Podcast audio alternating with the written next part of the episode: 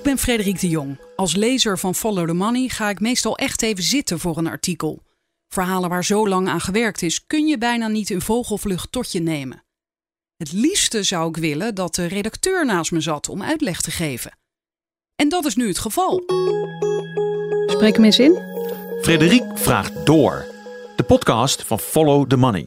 I know you're gonna dig this. Robert Kosters, waar gaat je artikel over? Het gaat over een gigantische roof van btw-miljarden die al 25 jaar mogelijk is. Eigenlijk sinds de opening van de vrije markt van de Europese Unie begin jaren 90. En er is een speciale naam voor bedacht, voor dit, want dit is een heel project, hè? Het is niet één artikel. Nee, het project heet Grand Theft Europe en dat is een samenwerkingsverband van 63 journalisten in 28 EU-landen.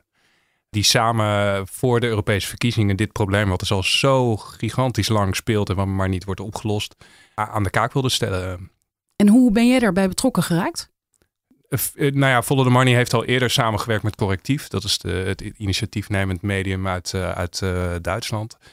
En met de Cum-Ex-fraude. En we zijn opnieuw uitgenodigd om daar aan mee te doen. En jij werd afgevaardigd. Ik werd afgevaardigd met mijn waarde collega Dennis Mijnheer. Ja, Dennis, jij bent er ook. Welkom. Ja. Natuurlijk al vaker te gast geweest in de podcast. Hoe ben jij betrokken geraakt bij dit onderwerp? Want de laatste keer dat ik je sprak ging het over, help me even, Dubai. Een spionagebeurs in Dubai. Ja, van alle markten thuis. Ja, maar, nogal ja. Maar dit is een hele grote fraudezaak en ik zei veel over fraude. En er is echt bijzonder weinig aandacht voor btw-carouselfraude. En toen kwam dat project voorbij. Dus zonde natuurlijk om dat te laten schieten. Zeker als er zoveel buitenlandse media ook aan meedoen.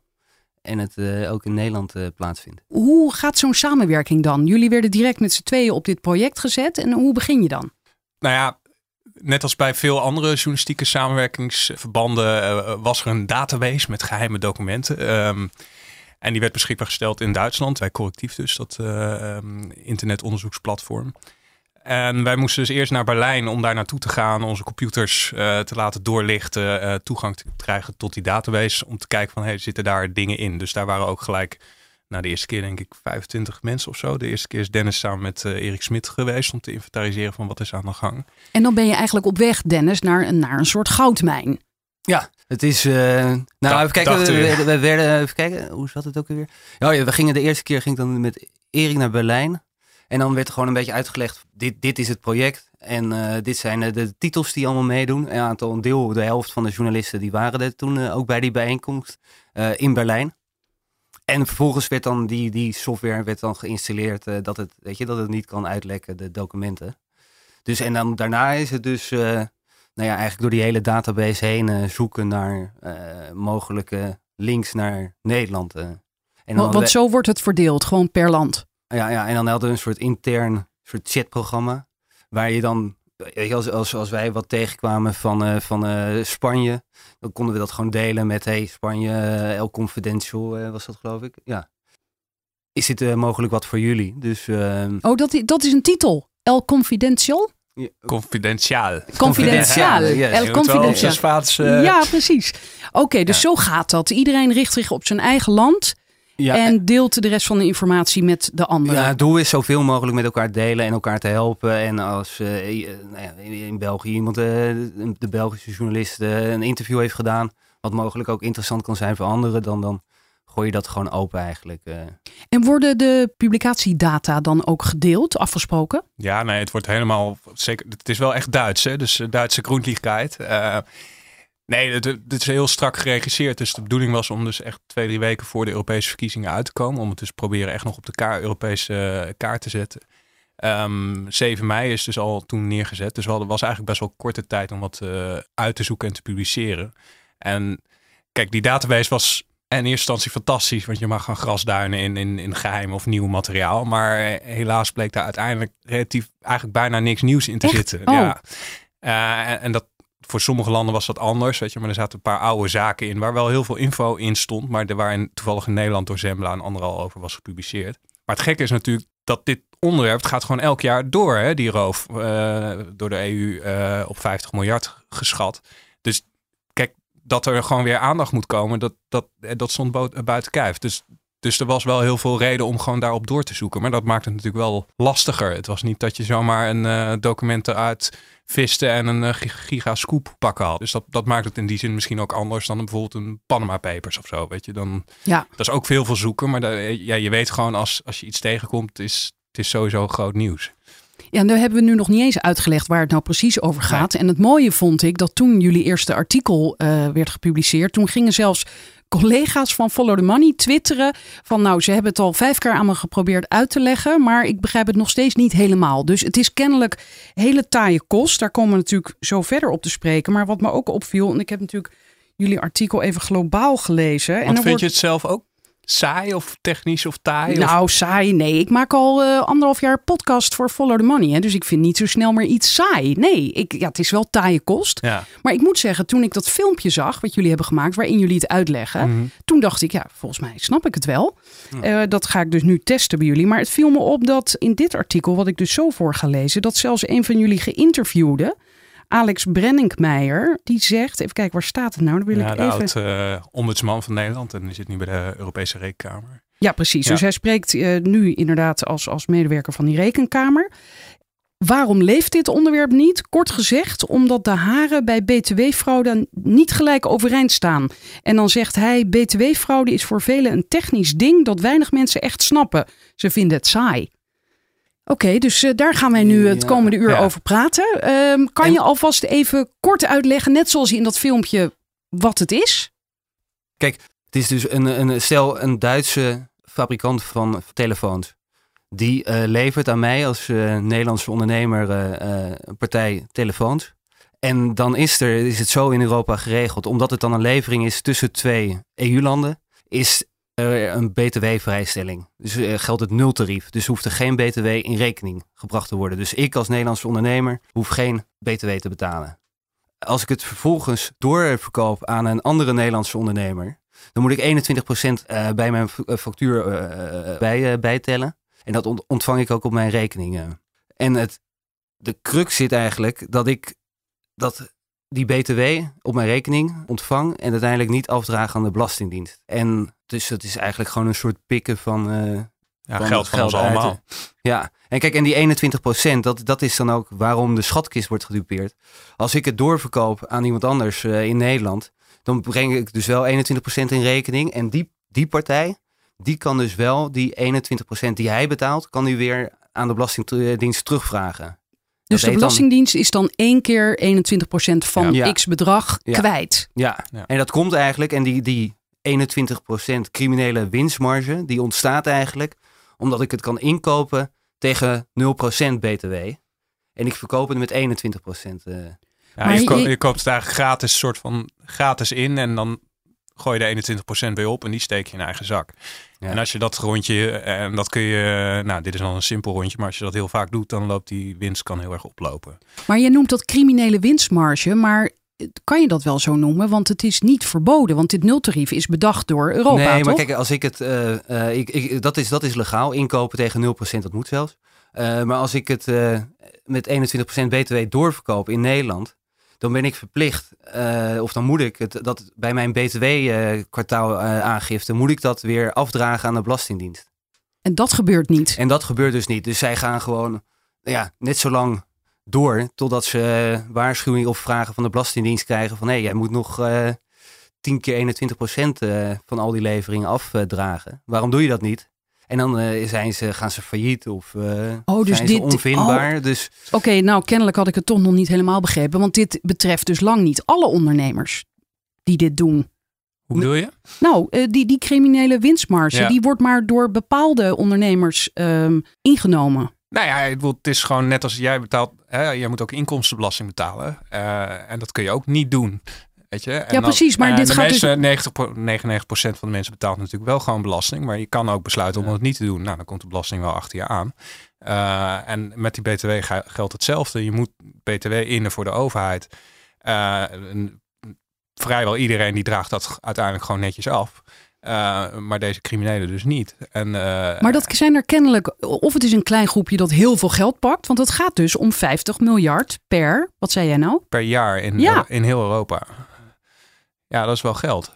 Ja, maar zijn het dan een paar ondernemers die hier echt mega van profiteren? Of zijn het toch behoorlijk wat ondernemers? Nou ja, het probleem, er wordt bijvoorbeeld door Europol, de internationale opsporingsinstantie of de Europese opsporingsinstantie, wordt gezegd dat 80% van die 50 miljard wordt verdiend door criminele bendes. Aha. Voor wat dat dan ook is. Dat zouden ook terroristen kunnen zijn of anderen. Het gekke is alleen dat dit soort schattingen of opmerkingen, die hoor je heel vaak, maar er is eigenlijk niet echt duidelijk hoe dat er dan uitziet. Ja, nou, de Europol die gaf dan aan dat er Frans-Israëlische georganiseerde misdaad zich daar professioneel mee bezighoudt. Dus alleen maar bezig is met nieuwe netwerken opzetten.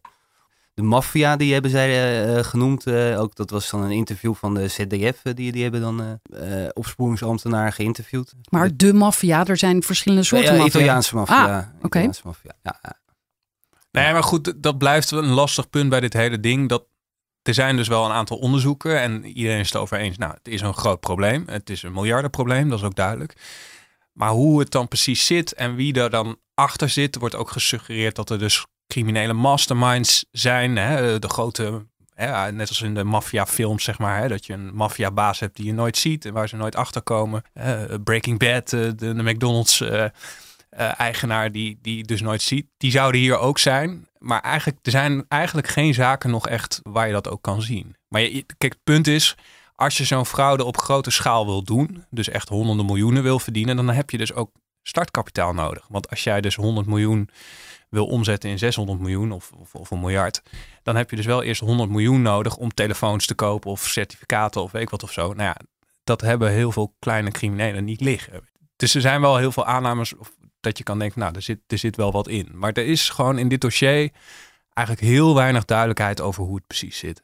Oké, en jij noemt nu de telefoons. Die hadden we net als voorbeeld. Daarbij zei je ook certificaten, want daar ging jullie tweede artikel over. Mm. Hè, dat dit ook gebeurt met certificaten. Wat voor certificaten zijn dat? Nou, dat kan Dennis beter uitleggen. Maar kijk, deze fraude die bestaat dus al 25 jaar. En eigenlijk is die al 25 jaar hetzelfde. En het enige wat die criminelen doen is wisselen van land. Als het ene land het harder gaat aanpakken. Of wisselen van categorie, dus van welk product. Dus ze begonnen ooit met computerchips en toen mobiele telefoons en toen werd het juwelen en toen werd het metaal en auto's, CO2-certificaten enzovoort. Het is gewoon als er weer een categorie, als de politie erachter komt, hey, daar zijn ze veel mee bezig, dan wijken ze gewoon weer uit naar wat anders. En dat laatste nieuwe waar ze mee bezig zijn dus die CO2-certificaten? Nee, sorry. CO2-certificaten, dat is van ongeveer 10 jaar geleden. Dit zijn garanties van oorsprongen. En dat zijn een soort certificaten die aantonen dat energie of elektriciteit duurzaam is opgewekt. Dus je hebt bijvoorbeeld zonne-GVO's, garanties van oorsprong, afkomstig van zonneparken of van windparken of Noorse waterkrachtcentrales. En die dingen zijn geld waard. En die kan je dus binnen Europa kan je die verhandelen. Waarom zijn die geld waard dan? Nou, iedere groene energieleverancier die zegt, hey, ik bied mijn klanten groene energie aan. Die kan gewoon grijze stroom kopen. En die koopt dan die certificaten dan. Om aan te tonen als bewijs? Nee, die kan je gewoon bijkopen. Die garanties van oorsprong. Dus, ook al heb je helemaal geen groene energie. Ja. En dan betaal je dus. Maar het is wel uiteindelijk een deel. Zo'n certificaat staat wel ergens voor. Dat staat voor zoveel megawattuur of gigawattuur aan duurzaam opgewekte stroom. Dus ook al heeft dan een Noorse waterkrachtcentrale dat opgewekt, als ik die koop en ik heb energie of elektriciteit uit een kolencentrale, dan kan als ik het koop, dan kan ik dat daarop plakken. En dat is natuurlijk, energie maakt geen, dat is gewoon, het zijn gewoon elektroden in een stroomdraadje. Die maken geen onderscheid tussen of iets grijs of groen is. De wereld is echt verrot, hè? Dat is wat ik nu denk. Het is ook een hele mooie manier om een probleem op te lossen. Namelijk dat je op sommige plekken heel makkelijk duurzame energie kan opwekken. Zoals bijvoorbeeld in Noorwegen met heel veel water. En op andere plekken gewoon minder. En dan kun je wel heel veel moeite gaan stoppen om op die andere plek ook duurzaam te gaan op te wekken. Dat doen ze ook. Maar ik bedoel, in principe is het natuurlijk heel efficiënt om bijvoorbeeld in de Sahara zonnepanelen neer te leggen. Weet je, dat heeft veel meer zin dan om die hier in de achtertuin neer te leggen. Maar dan heb je het over de grote gemene deler van hoeveel duurzame energie wekken we met z'n allen in de wereld op. Ja. En dat aandeel stijgt dankzij deze handel. Ja, nou ja, er komt een soort incentive voor als ik als zijnde boer een windmolen in mijn achtertuin zet. Dan wek ik energie op en die is groen en die kan ik verkopen als ik te veel heb. Of er zit een soort premium op. En je kan hem ook verkopen aan een Tsjechische maatschappij, omdat ze daar toevallig krap zitten. Weet je? En als die boer in Nederland toevallig er nog 1000 windmolens om hem heen staan en er wat minder interesse is. Ik bedoel, het is ook een manier om gewoon te proberen die duurzame markt op gang te brengen. Maar ja, en wat daar nu kennelijk mee aan de hand is, dat is waar jullie over schrijven. Ja, is die fraudeurs die hebben natuurlijk, die hebben daar, dat interesseert ze gereden. Sorry, dat interesseert ze geen... Niets. Niet, laat ik het zo zeggen. Maar die, want die daar gaat het frauderen ze ook BTW. Met de... Want daar gebeurt dat dus ook. Ja, nou, of daar zijn de signalen. Dus er zijn... Europol is nog niet bewezen. Nou, in België is er een zaak dat zij zich proberen te registreren om die garanties van oorsprong te kunnen verhandelen. En dat zijn een soort handelsplatformen. En daar wordt overal voor gewaarschuwd. En er zijn ook al wat bedrijven failliet gegaan op dat gebied. Dus, maar dat is interessant om daar gelijk bovenop te zitten. Omdat dat loopt. Dus dat is geen oude zaak met CO2. Dat is actueel, ja. Nou, gefeliciteerd. Dit is langs de inleiding op een artikel tot nu toe bij de podcast. Het was wel even nodig, kennelijk. Nee, ik zit er helemaal in nu. Ja. En nu is het dus tijd voor jullie derde artikel. En dat ga ik nu lezen. De titel is: We vertrouwen elkaar niet genoeg om BTW-miljardenroof te stoppen. Nu het verkiezingsstof is neergedaald, moeten de nieuw gekozen politici laten zien uit welk hout zij gesneden zijn. Harde keuzes zijn nodig om de BTW-roof van jaarlijks 50 miljard te stoppen. Daarover is men het eens. De middelen om deze miljardenfraude uit te bannen liggen klaar.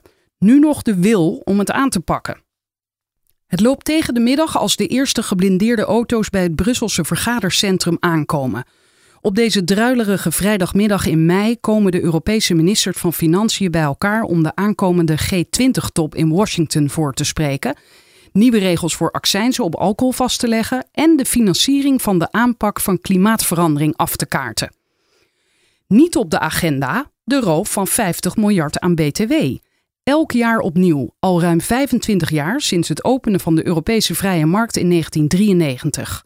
Eurocommissaris voor Economische en Financiële Zaken Pierre Moscovici heeft deze aanhoudende fraude tot speerpunt gebombardeerd.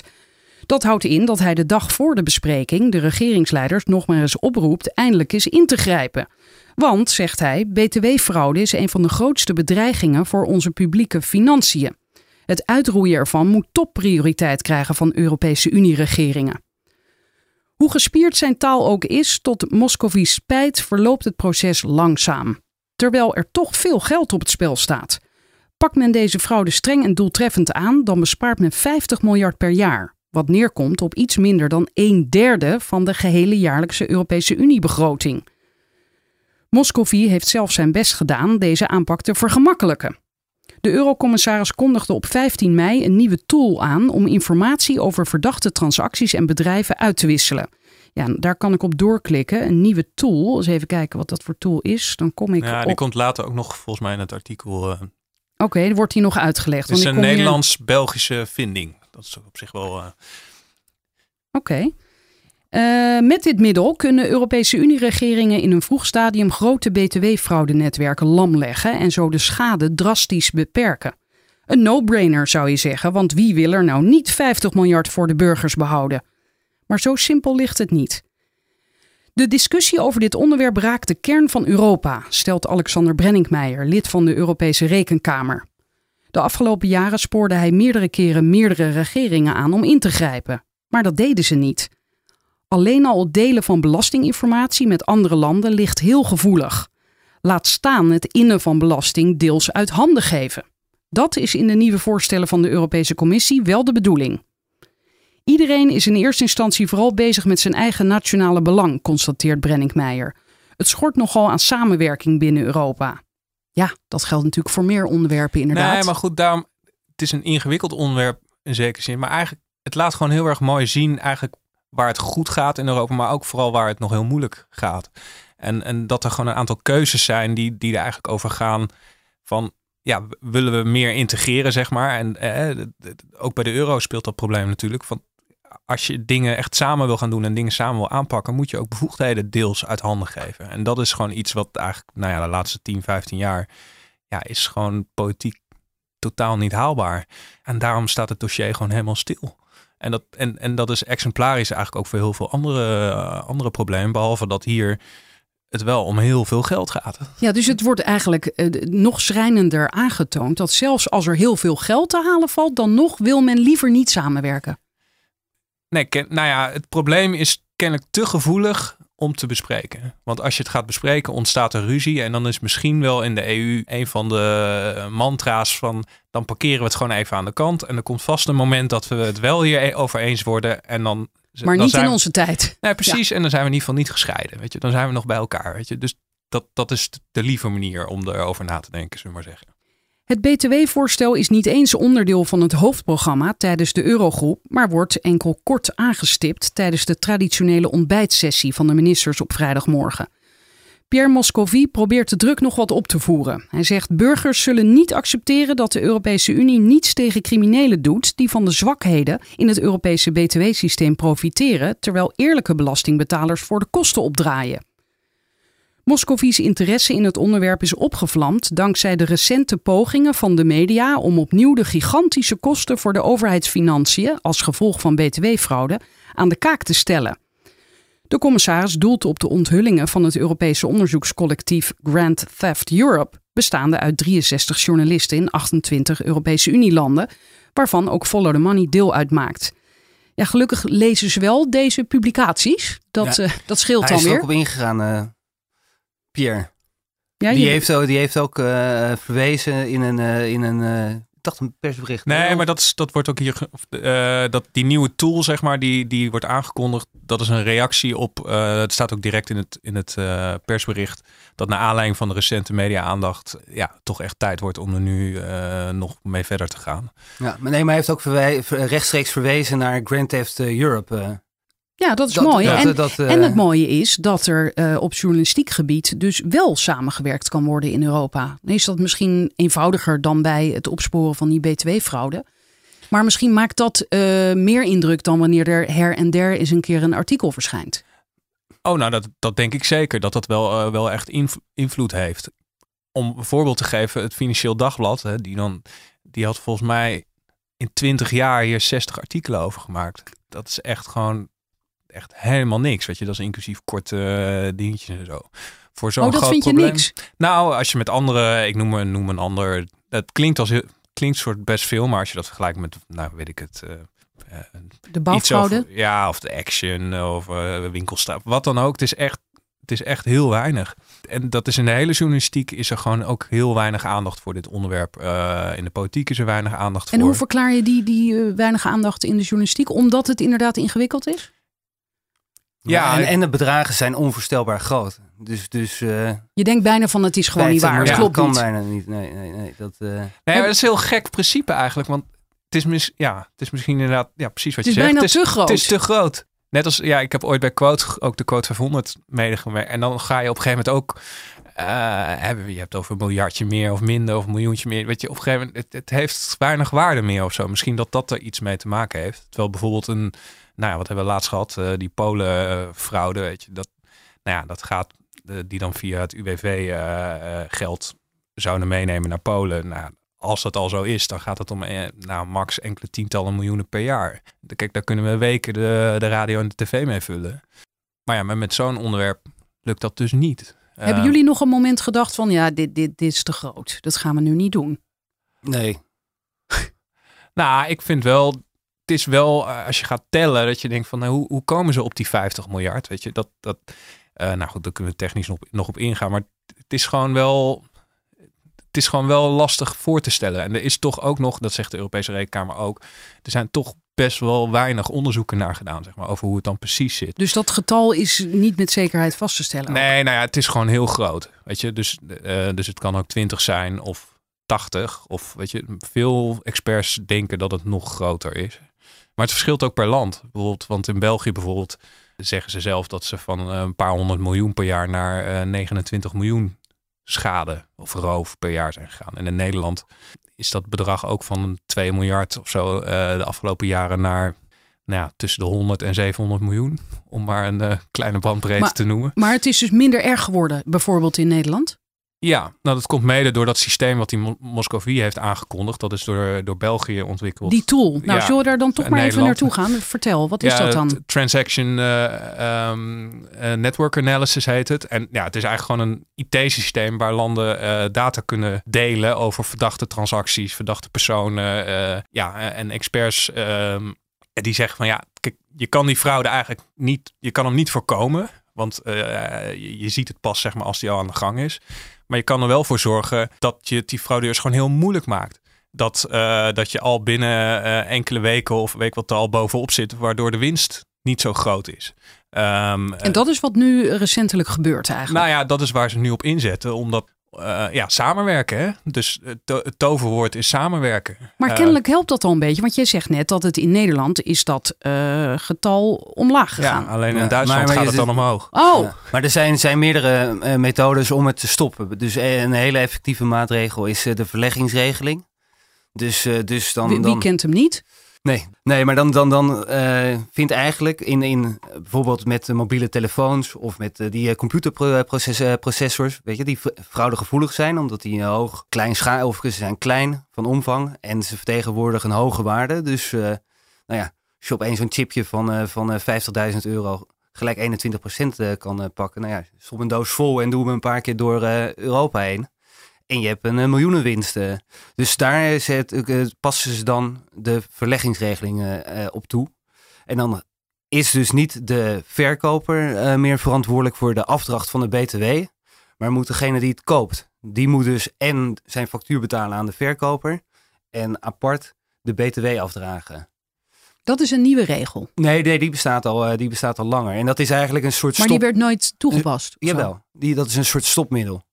Dus dat is toegepast op computerchips, op die CO2-certificaten waar op een gegeven moment heel veel mee werd gefraudeerd. Toen is Nederland fiscus de eerste gelijk toegepast.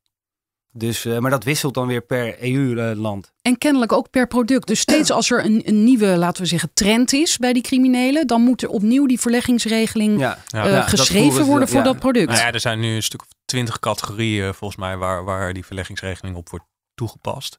En waarom kan dat dan niet een regeling zijn waarbij je zegt het gaat gewoon om alle producten? Is dat weer die Europese samenwerking? Nou, omdat er ook weer andere nadelen zitten aan het verleggen van die producten. Je gaat dan je hele BTW-systeem veranderen. Plus in principe zou natuurlijk ook de koper de BTW in kunnen houden. Weet je? Dus er is nog steeds wel fraude mogelijk. Maar het is een logische gedachte, weet je. Maar in ieder geval voor tijdelijke aanpak werkt die wel. Het probleem is alleen, als je dat niet EU-wijd doet, zoals bijvoorbeeld met die CO2-certificaten. Nederland en België waren er snel bij. Maar ja, in Frankrijk waren ze een maand later. En toen is daar volgens mij 6 miljard buitgemaakt. Ongelooflijk. Ja. Dus ja, 6 miljard, hè. Dat wil, ja, je zegt het even, maar dat is gewoon echt. En dat is geen geld, want het lijkt een misdaad die slachtofferloos is. Maar dat geld wordt gewoon uit de schatkist gehaald. Dus dat is gewoon geld wat wij als burgers weer moeten bijpassen. Dus dit wordt echt geroofd. Weet je? Het is geen schade of weet ik wat. Het is gewoon echt diefstal van ons als burger. De analyse van wat er fout gaat is al een jaar of 10 helder. Zo hanteerde het Engelse economische onderzoeksbureau Reckon LLP in opdracht van de Europese Commissie al in 2009 een vlijmscherp ontleedmes. Het huidige BTW-systeem is niet goed toegerust op de hedendaagse samenleving, zeiden ze. Het is 40 jaar geleden ooit zo bedacht, in een tijd waarin diensten, moderne technologie en globalisering nog nauwelijks een rol speelden. Tijd voor aanpassing dus, zou je denken. Maar dat is wellicht iets te simpel gedacht. Juist de politiek durft geen keuzes te maken, zo zegt professor Marie Lamensch, die voor de Europese Unie uitgebreid onderzoek deed naar deze megafraude. Zij zegt politici zijn het echte probleem. Zij moeten een keuze maken om echt samen te werken. Het is verbazingwekkend om te zien dat juist politici in de weg staan bij het aanpakken van dit probleem. Het huidige fraudegevoelige systeem is een gevolg van onenigheid in 1993. Omdat men het toen niet eens kon worden over een definitief systeem, koos men voor een tijdelijke oplossing die maximaal 4 jaar zou duren.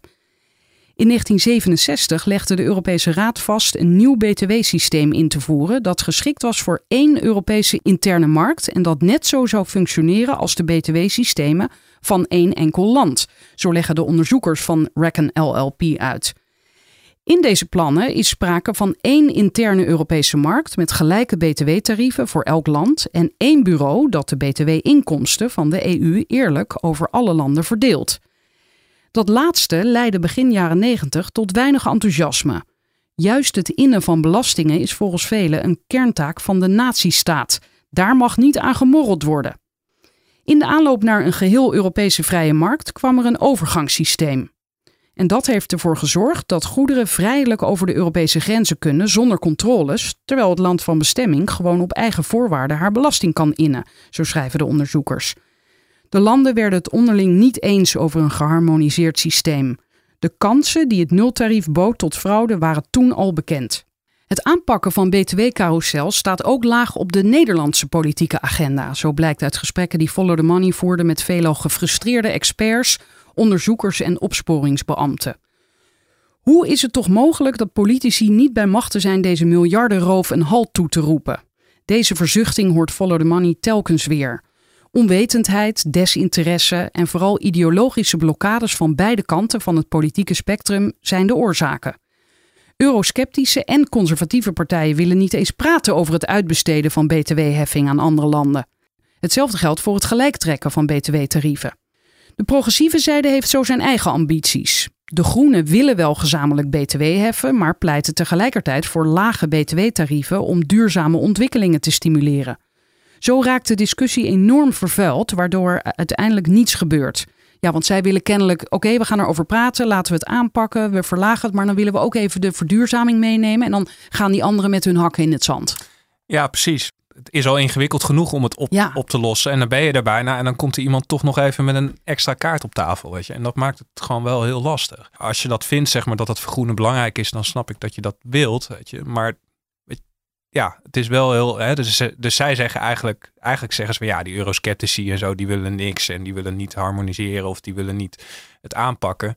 Maar ja, zelf leggen ze ook weer gelijk een blokkade door. Je zou zeggen, doe het stap voor stap. Ga eerst dit regelen en dan kan je hopelijk daarna nog die verduurzaming erbij pakken. Ja, precies. Ja. Kijk, en nog even 1 aanvulling. Want het is eventjes het belang van van de btw-inkomsten. Die is gigantisch. Dus het is de ene grootste belastinginkomst van Nederland. Dus vorig jaar werd er bijvoorbeeld 53 miljard euro btw geïnd kwam er binnen in de Nederlandse schatkist.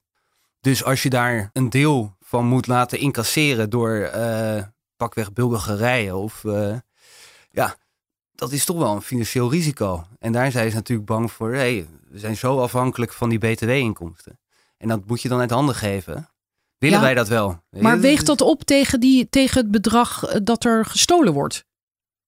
Nou, als je gewoon doet alsof dat niet gestolen wordt, dan is het natuurlijk geen issue.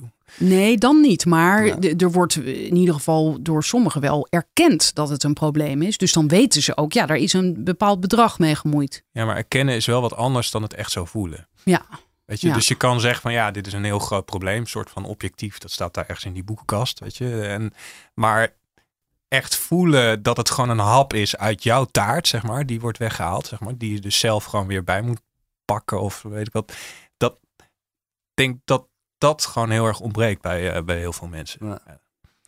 De hamvraag blijft onbeantwoord. Is de gedachte van volledig onafhankelijke natiestaten die volledig onafhankelijk hun eigen belasting heffen ons echt 50 miljard euro per jaar waard? De stilzwijgende impasse zorgt voor een nogal langmoedige houding bij Nederlandse Europarlementariërs. Eigenlijk is niemand er echt mee bezig. Econoom en PvdA-politicus Paul Tang, die zich op het onderwerp van belastingontwijking prominent profileert, heeft zich de afgelopen 4 jaar, zo zegt hij zelf, niet in detail met btw-fraude bezig gehouden. Dat doet mijn Hongaarse collega in de fractie. Het CDA laat weten dat btw-fraude, quote, het CDA een gigantische doorn in het oog is. De VVD komt in een korte reactie van scheidend Europarlementariër Hans van Baalen niet veel verder dan dat het, quote, tegen Europese belastingheffing is. Ja, dus ze gaan niet eens in op het feit dat er een probleem is, maar meer van wat er ook bedacht wordt, dat gaan we nooit doen. Nou ja, ze weten het vaak ook gewoon niet. Want ik bedoel... Dat kan toch niet? Dat je dit na 25 jaar nog steeds niet zou weten? Nou ja, maar dat is dus wel zo. En dat is echt schokkend als je... Ik bedoel, we hebben hem daar uitgeschreven, want ze komen niet in het Europarlement. Maar Arnoud Hoekstra, de lijsttrekker van de SP, die had hier nog nooit van gehoord. Oh. En nou, oké, hij komt uit Vlaardingen, uit de gemeente. Dus hoe hard moet je iemand daarop aanpakken? Hè? Hoeveel moet hij weten? Maar ik bedoel... Maar Hans van Baalen wist het ook niet, denk je? Nou ja, heel groot. Hij heeft er wel eens van gehoord. Zo, dat gevoel. Weet je? En als je de CDA-woordvoering... Dan blijft het ook wel even... Het blijft best wel vaak lang stil. Als je belt met de mededeling... ik bel even met een vraag over de BTW-fraude... dan valt men stil. Ja. Want ze weten er gewoon niks van, hebben er nooit over nagedacht. Weet je, het is gewoon echt totaal geen politiek issue. En jullie schrijven dan, of jij schrijft dan hier... Bas Eickhout, lijsttrekker van GroenLinks... en spitsenkandidaat van de Europese Groenen... merkt op dat het onderwerp niet heel erg leeft onder politici. Dit duurt al erg lang. Uiteindelijk moeten de lidstaten erover beslissen... en er zijn allemaal blokkades tussen landen. Hopelijk helpt publieke aandacht om nationale regeringen iets te laten doen... dus hij wist er kennelijk wel van of doet alsof? Of? Ja, nou ja, hij doet alsof. Nou kijk, het is natuurlijk ook een periode waarin ze allemaal heel druk waren. En heel blij waren dat ze eindelijk eens mochten komen in de radiostudio's. Dus even wat minder enthousiast waren om over iets te praten wat niet zo prettig is. Zeg maar, of waar ze eigenlijk weinig van af weten. Het laat ook wel wat zien over Europa, zeg maar, deze. Want je kan van de ene kant Paul Tang aanvallen en zeggen van... hey, hoe kan het nou dat jij als financieel specialist je hier al heel lang niet mee bezighoudt? Van de andere kant kun je ook denken... Ik ben er eigenlijk achtergekomen dat Europa of het Europees Parlement... veel Europeeser is dan ik zou denken, weet je? Want ik zou denken van, nou ja, inderdaad, Nederlandse parlementariërs... en die hebben dan ook allemaal onderwerpen in hun portefeuille. Maar dit wordt dus gewoon echt in die Europese fractie gewoon verdeeld.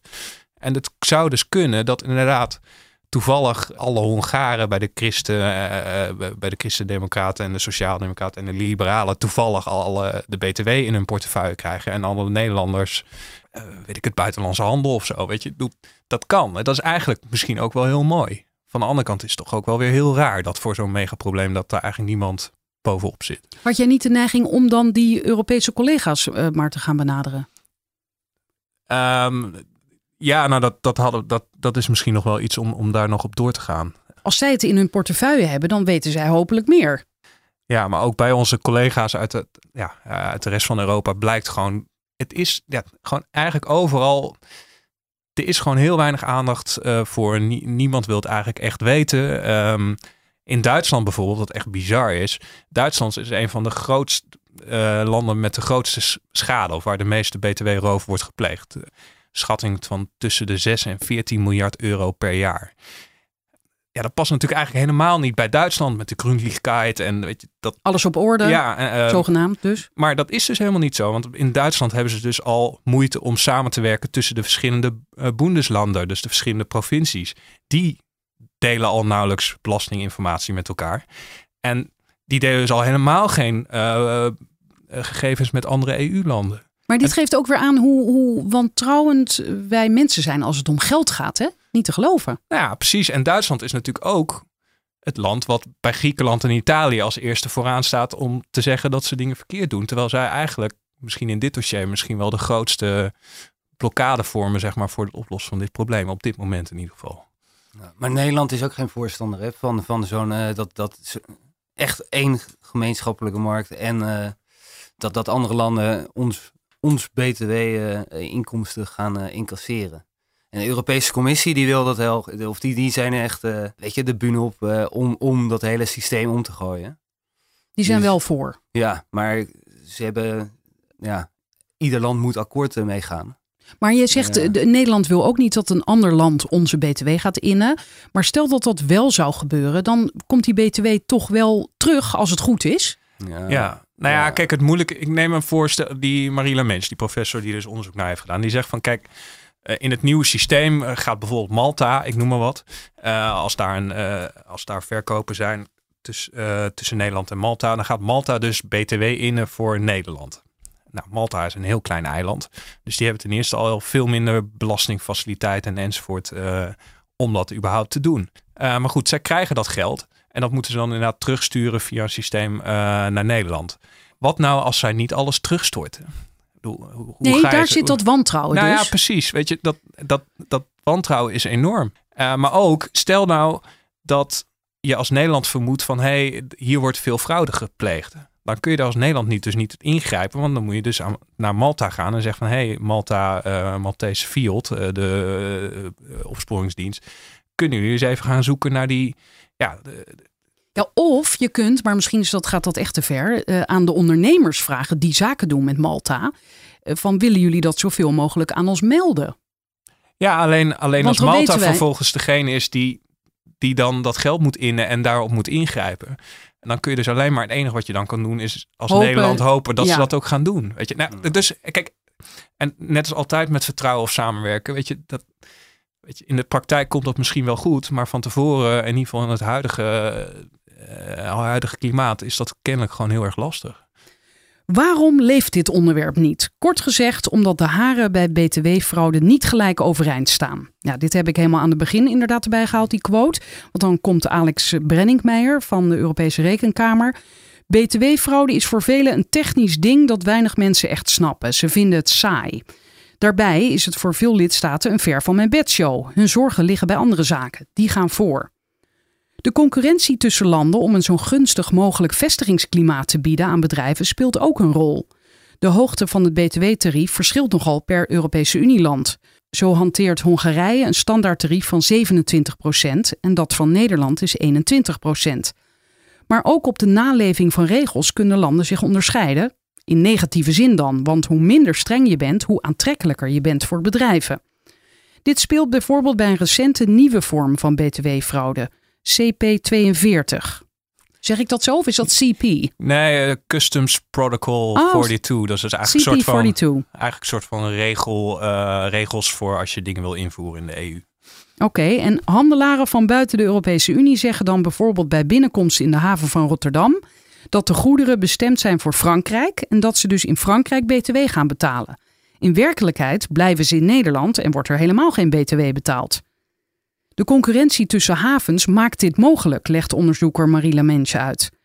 Rederijen van bijvoorbeeld containerschepen houden niet van controles, want die kosten tijd en dus geld. Havenautoriteiten van bijvoorbeeld de concurrerende havens Hamburg, Antwerpen en Rotterdam zijn in een race to the bottom verwikkeld. Ze willen allemaal te boek staan als soepel en efficiënt. Dat komt die controles natuurlijk niet ten goede. Ja, en mensen vertellen dit ook aan elkaar door. Van als jij zegt dat het voor Frankrijk is, dan wordt het niet gecontroleerd. Nee, dat gaat razendsnel. Ik bedoel, dat gaat met die havens gaat dat zo. Maar dat gaat dus ook zeg maar met de btw-carouselfraudes. In welk land zitten ze er het minst bovenop? Of welke categorieën letten ze? Welke producten letten ze niet op? Dat gaat razendsnel. Ja, dus dan kom je behoorlijk snel ook in de verleiding om te frauderen. Of zeg jij van nee, dat is gewoon puur crimineel. Dus... Nou ja, het is gewoon echt crimineel. Hoewel, maar goed, daar zou je nog een andere discussie over kunnen voeren, zeg maar. Je kan ook als ondernemer, een van de zaken die we nog aan het onderzoeken zijn, is een elektronica handelaar. Die is echt groot. Die doet ook gewoon echte handel. Je kan dus door btw-fraude te plegen ook concurrerender worden. Want dan maak je gewoon je producten veel goedkoper. Want jij hebt minder kosten, want jij hoeft die btw, die draag je niet af. En een deel van dat voordeel geef je door aan je klanten. Daardoor kun je ook gewoon andere bedrijven wegconcurreren. Dus het is ook maar dat noem je nog steeds fraude gewoon? Nou, dit is wel fraude, ja. Want je haalt gewoon, je rooft gewoon geld wat je moet betalen aan de schatkist. Maar het kan dus onderdeel zijn van een normaal businessmodel. Waarmee je dus je inkomsten of je markt kan vergroten door anderen kapot te concurreren. De concurrentiestrijd speelt niet alleen op dit vlak. Landen geven niet graag privacygevoelige informatie uit handen aan andere landen. Duitsland, waar nota bene jaarlijks maar liefst 6 tot 14 miljard euro btw wordt gestolen, is het opmerkelijkste voorbeeld. Waar Duitsland als strenge scheidsrechter de eerste is om samen met Nederland zuidelijke Europese landen aan te pakken op het niet naleven van begrotingsnormen, blijkt hetzelfde land bij de aanpak van btw-fraude de boel te frustreren. Ja, dat vertelde jij net. Als alle landen dagelijks data delen over verdachte transacties en bedrijven, kunnen we die fraude stoppen, zegt Lamensch. Gek genoeg doet Duitsland, toch een van de landen met de grootste btw-fraude, niet mee aan de speciaal hiervoor ontwikkelde Transaction Network Analysis Tool. Ook Alex Brenninkmeijer ziet dit als een groot probleem. Hij zegt aan het trouw doorgeven van data en het delen van de informatiestromen in systemen schort het vaak. Iedereen is met de korte termijn bezig, maar zo los je het probleem op de lange termijn niet op. Als niemand de systemen die btw-fraude inzichtelijk wil maken wil voeden met inderdaad soms gevoelige informatie, dan hebben ze ook weinig nut. Lamensch noemt het ook een gemiste kans, want er zijn wel degelijk mogelijkheden om fraudeurs de lust tot frauderen te ontnemen. Zij zegt, we hebben bijvoorbeeld ook Eurofisc, een samenwerkingsverband van Europese btw-experts om btw-fraude tegen te gaan. Hé, wat lees ik hier? Samenwerkingsverband? Dus dit is een kleine samenwerking? Nee, maar er wordt heel veel gesproken over samenwerking. Ja, gesproken, maar gebeurt het hier ook? Nou ja, bij Eurofisc gebeurt het. Deze categorie, bijvoorbeeld met die garanties van oorsprong. Of, weet je, dat is fraudegevoelig. Of er ontstaan weer allemaal bedrijfjes, worden er opgericht met lui die al eerder zijn veroordeeld bijvoorbeeld. Die moeten we eventjes in de gaten houden. Oké.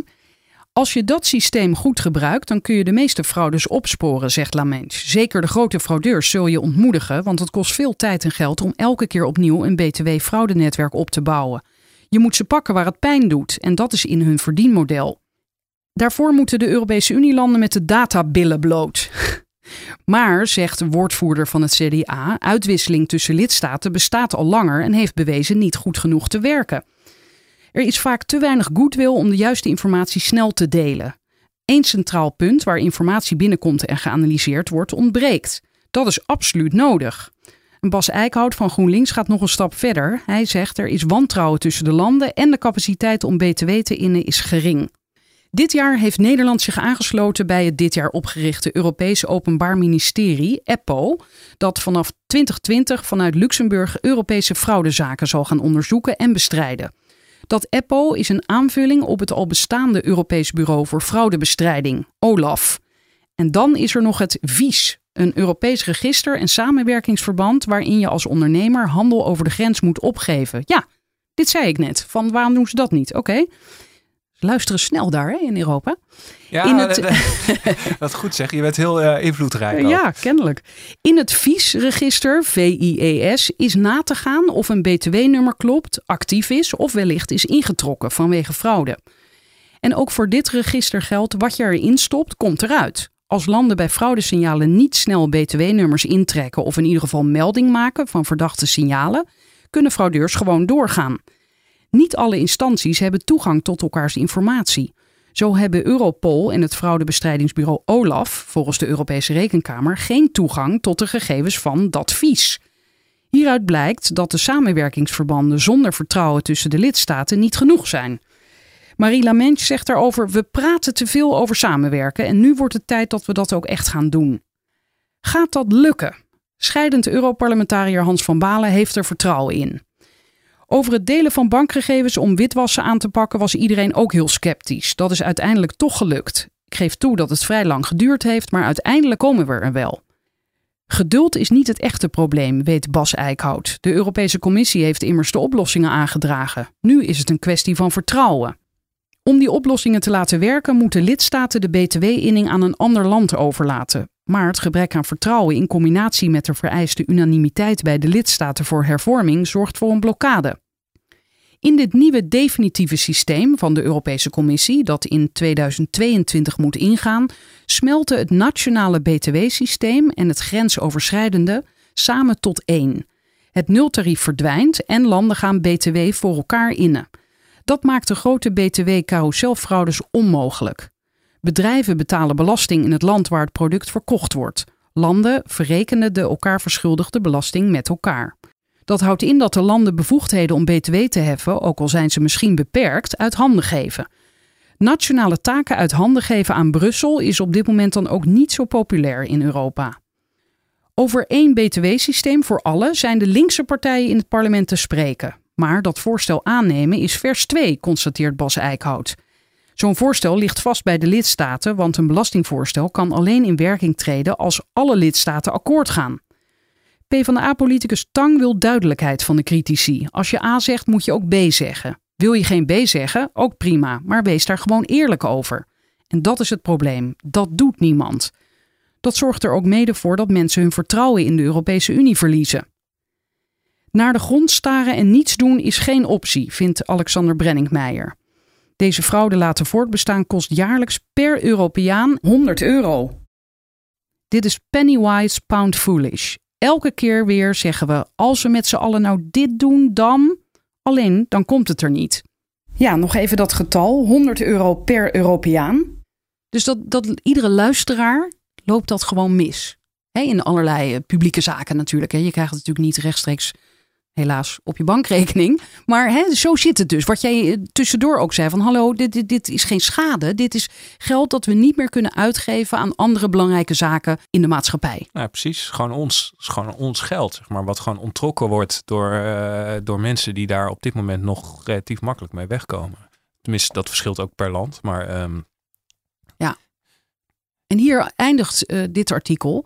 Wat zijn eigenlijk de reacties onder jullie artikelen tot nu toe? Zijn mensen hier nog geschokt door of kijkt niemand er echt meer van op? Nou, ze zien het als een typisch Europees, zie je wel. Weet je, ze doen niks in Brussel. Dat soort reacties krijg je. In dit geval klopt dat ook wel, toch? Dat ja, nou, de Europese Commissie die doet er natuurlijk wel wat. En kijk, als je heel cynisch bent, dan kan je zeggen... ja. Het Nederlandse of het ministerie van Financiën die gaat uit van een jaarlijkse fraude van 700 miljoen. Nou ja, het kost ons 7 miljoen om dit huidige systeem in stand te houden. En dat we onze eigen btw-inkomsten kunnen... Ja, maar dat vroeg ik dus eerder. Van weegt het tegen elkaar op? Dus dit kan je... Ja, vraag jij dat aan mij? Ik bedoel, dat zouden we dus eigenlijk... Die vraag zou moeten eigenlijk gewoon aan de politie worden gesteld. Of gewoon... duidelijker, zonder dat ze kunnen duiken. Weet je? Maar daarvoor moet het ook echt een issue worden.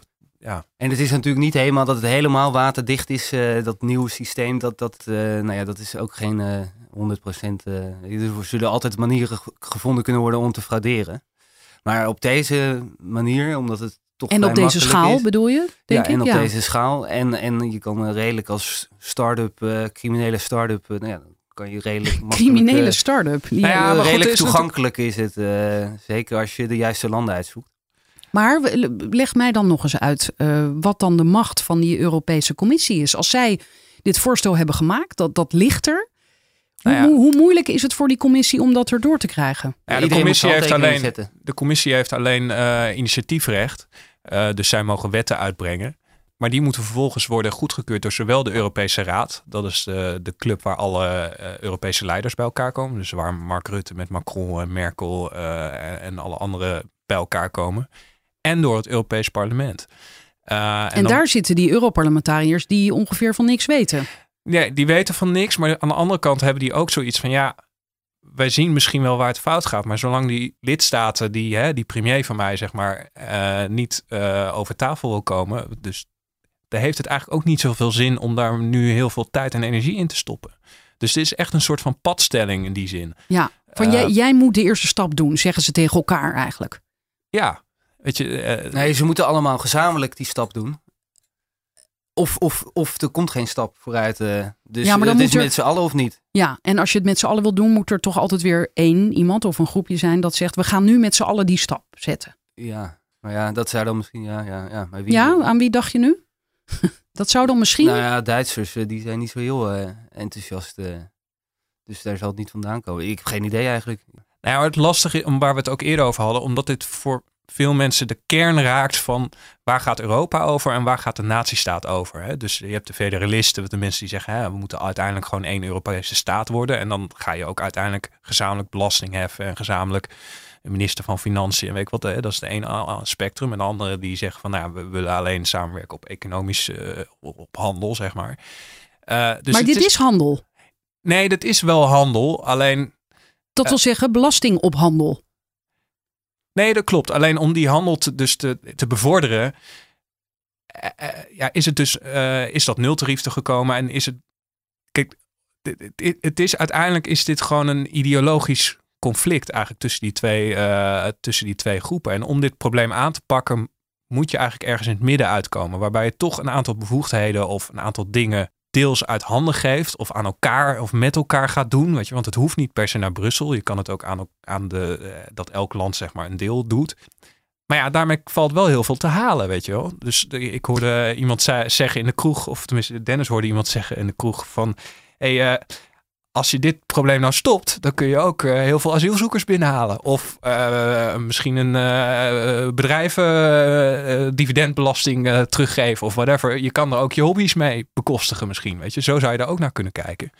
En ik zou denken, ja, ik snap dat mensen wantrouwig zijn en dat er risico's kleven aan dat nieuwe systeem. Maar kan er dan niet zoiets komen als een testperiode of zo? We gaan de komende 5 jaar gaan we dat op die manier doen.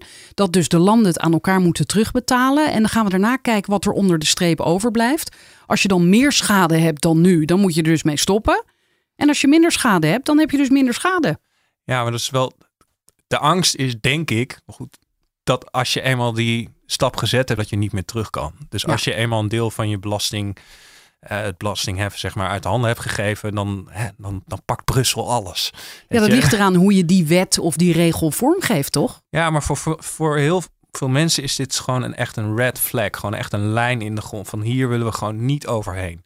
Maakt niet uit wat we verder gaan doen, maar dit is gewoon... Belasting uit handen geven is gewoon heel gevoelig. Er is overigens wel, want we hebben zoiets als internet nu. Oh ja? Ja, dat is, gaat heel groot worden. Nee, maar kijk, door natuurlijk steeds meer digitalisering van de wereld... en ook de laatste paar jaren kopen ook consumenten steeds meer pakjes... bijvoorbeeld ook in andere landen. Weet je? Dus dat was eerder nog niet zo. Maar ze kopen ook bijvoorbeeld... breipatronen of videodiensten of weet ik wat of zo.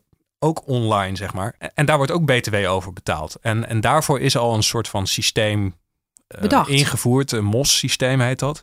En dat lijkt eigenlijk een beetje op dat systeem wat in 2022 voor alles moet gaan gelden. Daar wordt dus al gezegd van, nou ja, in het ene dat land is, gaat dat is in de het, test dat eigenlijk. Is er nu eigenlijk. Dat is eigenlijk al een soort van test. Ja. Maar dat gaat niet zo goed. Oh. Tenminste, zegt de Nederlandse Rekenkamer in een rapport afgelopen oktober, volgens mij, oktober 2018. Wat gaat daar dan niet goed? Nou, eigenlijk gaat dat nog op een ander vlak niet goed. Namelijk dat bedrijven gewoon maar de helft van de verkopen die ze überhaupt doen opgeven. Oh, en dat is weer een ander soort fraude. En op de andere helft zeg maar een deel toch nog gewoon in de zak houden. Maar en het gaat voorlopig om nog relatief kleine bedragen, weet je. Dus dat is nog niet zo eng voor landen. Maar in zekere zin zou je kunnen zeggen dat dit inderdaad een testcase al is. En dat eigenlijk ook hierbij al een soort van belastingheffing al uit de handen is gegeven. Dus misschien als iedereen daarachter... Ik denk dat heel veel mensen dit helemaal niet weten. Dus nee, dit is ook nieuw voor mij. Druk over maken. Dus misschien dat we dit gewoon even niet moeten vertellen. En dan over een paar jaar van, hey, het werkt. En dan, maar goed, ja. Nou, ik moet zeggen, ik ben ook een stuk wijzer weer geworden. Dus dank jullie wel daarvoor. En tot de volgende keer. Ja, yes. Graag gedaan. Dankjewel. Wil je weten wanneer een nieuwe aflevering online staat? Schrijf je in voor mijn nieuwsbrief. Die vind je bij ftm.nl/Frederiek.